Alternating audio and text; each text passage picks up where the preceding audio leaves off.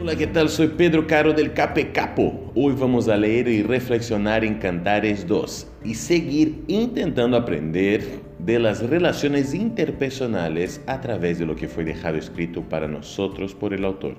Preste atención en el versículo 2. Mi amada es entre las mujeres como una rosa entre los espinos. O sea, el amor y la admiración que podemos llegar a tener en relación a otras personas tiene que ver principalmente con poder reconocer características especiales, características diferentes.